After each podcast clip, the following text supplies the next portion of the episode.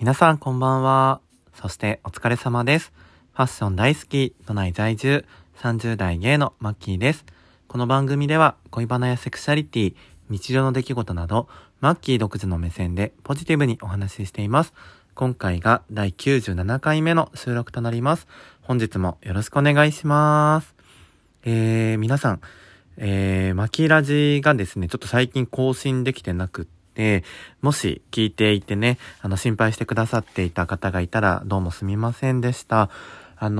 結構ツイッターとかラジオトークのつぶやき機能では書かせてもらったんですけど、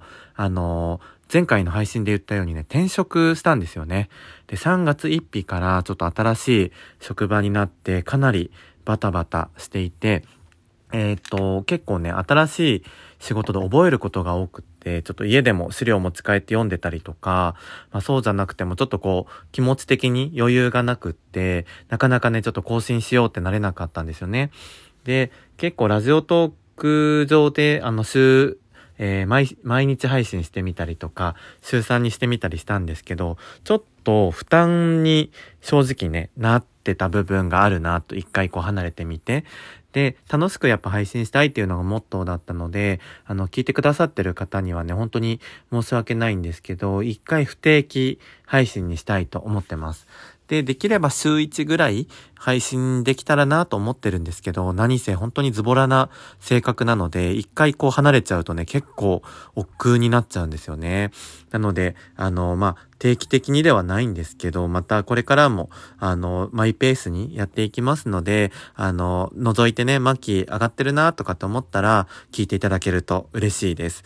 で、以前言ったように、ちょっとライブ配信については一旦もうやらない方向で、参加もね、ちょっと、今日だけね、パッキーのイベントがあるんで、それを最後に、しばらくも参加やめようかななんて思ってるんですけど、引き続きポッドキャストは、ゲイで茶を沸かすと西巻ラジオやっていますので、そちらで、絡んでいただけたら嬉しいです。お便りとかも引き続き待ってます。はい。で、前回、職場でのね、カミングアウトについてお話ししたんですけど、その後若干進展がありまして、出社初めてしてから3日後ぐらいだったかな。で、一人ね、すごく女性で、帰り道が一緒だったりとかして、あとは結構ね、お話もしやすいし、お仕事も丁寧に教えてくれるし、本当にね、頼りになる先輩がいるんですよね。で、その人にはね、ちょっと話しやすいなと思って、で、帰り道でね、ふと、そういう話がたまたまね、ちょっと近い話が出たタイミングがあったので、実は僕もゲイなんですよ、みたいな話をして。そしたら、びっくりするぐらいフラットだったんですよね。ああ、そうなんですね、みたいな。一瞬ちょっとね、なんか、反応薄って一瞬残念な気持ちになりそうにもなったんですけど、いや、これすごい助かるなと思って。変に過剰な反応されるより、私全然友達とかもいっぱいいるしいいですよとかは嬉しいか。だけどなんか、そうなんですねみたいな言ってくれてありがとうございますとかって言われるより、なんか自然に受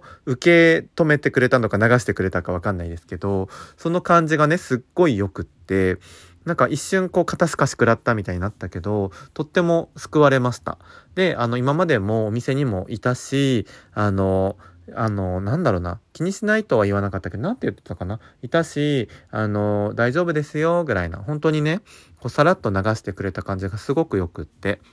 で、また、次の日以降とかも帰り道で彼氏の話したりとか、なんかドラマの話したりとか、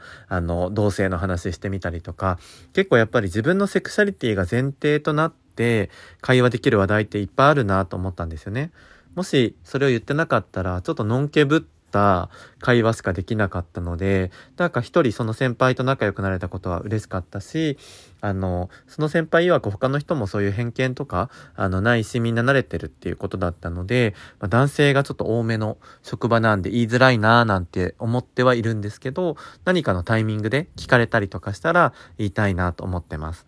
で、以前の職場と比べて結構前はね、本当に仲良くてプライベートでも遊んだりとかもしてたんですけど、今回はね、多分いい意味でビジネスライクかといって仲は悪いわけではないんですけど、みんな大人なんですよね。年齢とか関係なく。なのでそういうプライベートな話もすごいずけずけと踏み込んでくる方もいないし、でもお仕事は丁寧に教えてくれるし、とってもね、まだ1週間ぐらいですけど、とっても居心地いいです。なので転職していろいろ覚えることも大変ですけど、今すごく楽しく働いてますので、カミングアウトとね、その転職のご報告でした。はい、ではね、今日のテーマいきたいと思います。ちょっとさらっとになっちゃいますけど、今日のテーマは何事もほどほどが大事です。何がって感じですよね。でもほどほどが大事なんですよ。皆さん何かやりすぎてしまったりして後悔したことってないですか？私はね、まさに今日そういう出来事があって、彼とね、今日、お休みがあったので、前々から気になっていた南松田のグランベリーパークのケンタッキーレストランに行ってきたんですよ。グランベリーパーク自体は僕もね、一回行ったことがあったんですけど、テレビでも、そのグランベリーパークがオープンした時に、日本で初めてだったのかな、そのケンタッキーの、食べ放題のレストランができたっていうので、すごく話題になっていて、で、行った時もお昼ぐらいだったんで、もう長蛇の列で、むしろ今日はもう入場できませんみたいな感じだったのかな。で、すごく悔しい思いをしたんですよ。で、今日はもう下調べをして、11時オープンなんだけど、10時から整理券を配り始めるっていう噂があったので、9時45分ぐらいにはもうお店に着くように、彼とね、早起きして行ってきたんですよ。で、先頭から4番目に並ぶことができて、無事整理券ももらって、11時オープンでね、無事入れたんですけど、まずね、システムとしては2200円ぐらいかな。で、80分食べ放題っていうことで、で、中は、結構ね、もちろんフライドチキンもありますし、それ以外にも、チキン料理とか、ポテト料理とか、サラダもあるし、スープとか、あとスープカレーがね、美味しかったんですよね。あとはデザートもあるし、そんな感じですごいね、量が、めちゃめちゃ種類があるってわけじゃないんですけど、もうケンタッキーレストランだからみんなね、フライドチキン目当てで行くじゃないですか。あれもあります。クッキー何でしたっけあれ。出てこない名前が、メープルかけて食べるね、スコーンみたいなやつとか、クリスピー骨なしチキンみたいのとか、いろいろあるんですよ。で、もう本当に最高。一巡目で、僕はね、チキン3つと、それ以外のいろいろサラダとか、いろんなもの取ってきて、食べて、もう本当に美味しいんですよね。もうあれさ、1個300、400円するでしょ。だいたい1000円ぐらいで3つとかじゃないですか。だからもう3つ食べた時点でね、ほぼ半分ぐらい元取ってるんですよ。で、その後に、一通り食べてもね、すでにお腹いっぱいだったんですけど、一巡目で。でもチキン欲がすごすぎて、3つ取ってきたんですよね。で、しかもね、チキンもいろいろ種類がわかるようになってて、ウィングとかね、サイとかいろいろ説明も書いて、そういうの選びながら取るのも楽しいんですけど、その3つを取って、2つ目までなんとかいけたんですけど、どうしても最後の1個がもう気持ち悪くて、油だし、お肉だし、なんかこう本当にね、お腹が急に膨れたんですよね。でも捨てるわけにもいかないしと思って食べかけたんですけど、もうこの肉飲み込んだら吐くっていうぐらいまで行って、で本当に申し訳ないんですけど、それはね、もうごめんなさいさせてもらったんですよ。でもそれでもその後、もう話したら吐きそうになっちゃって、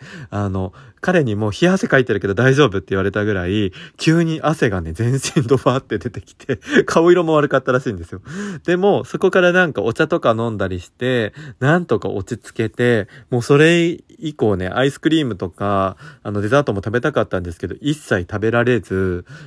僕はもうそのまま最後の20分ぐらいね、もう静止して終わりを迎えました。で、彼は2巡目でパンやらチキンやら本当にまた取ってきてパクパク食べてたんですよ。で、僕が食べきれなかったものとかも食べてくれて、すごい頼もしいなと思ってたんですけど、出て2人とももう無理すぎてベンチで座ってね、休んでたんですけど、彼の方が時間差でダウンしてしまって、もう歩けないぐらいで、ちょっと休んでて、その後ちょっと寝られるとこ探してきてって言われて、ね、近所の公園のベンチでね、寝られる椅子みたいなのがあったから、そこまで移動して、もう小一時間そこで二人で休むっていう、本当にね、いい年したアラフォー男子が、なんか安いって言ったら失礼ですけど、バイキングで、本当にこう欲を出してね、食べ過ぎてそんなことになったっていう情けないお話でした。皆さんケンタッキーレストラン自体は本当に素晴らしいので、ケンタッキー好きの方はぜひ行ってみてください。ただチキンは食べて4個かな、4個ぐらいがいいと思います。ほんとね、油で胸焼けするので気をつけてください。はい、今日はそんな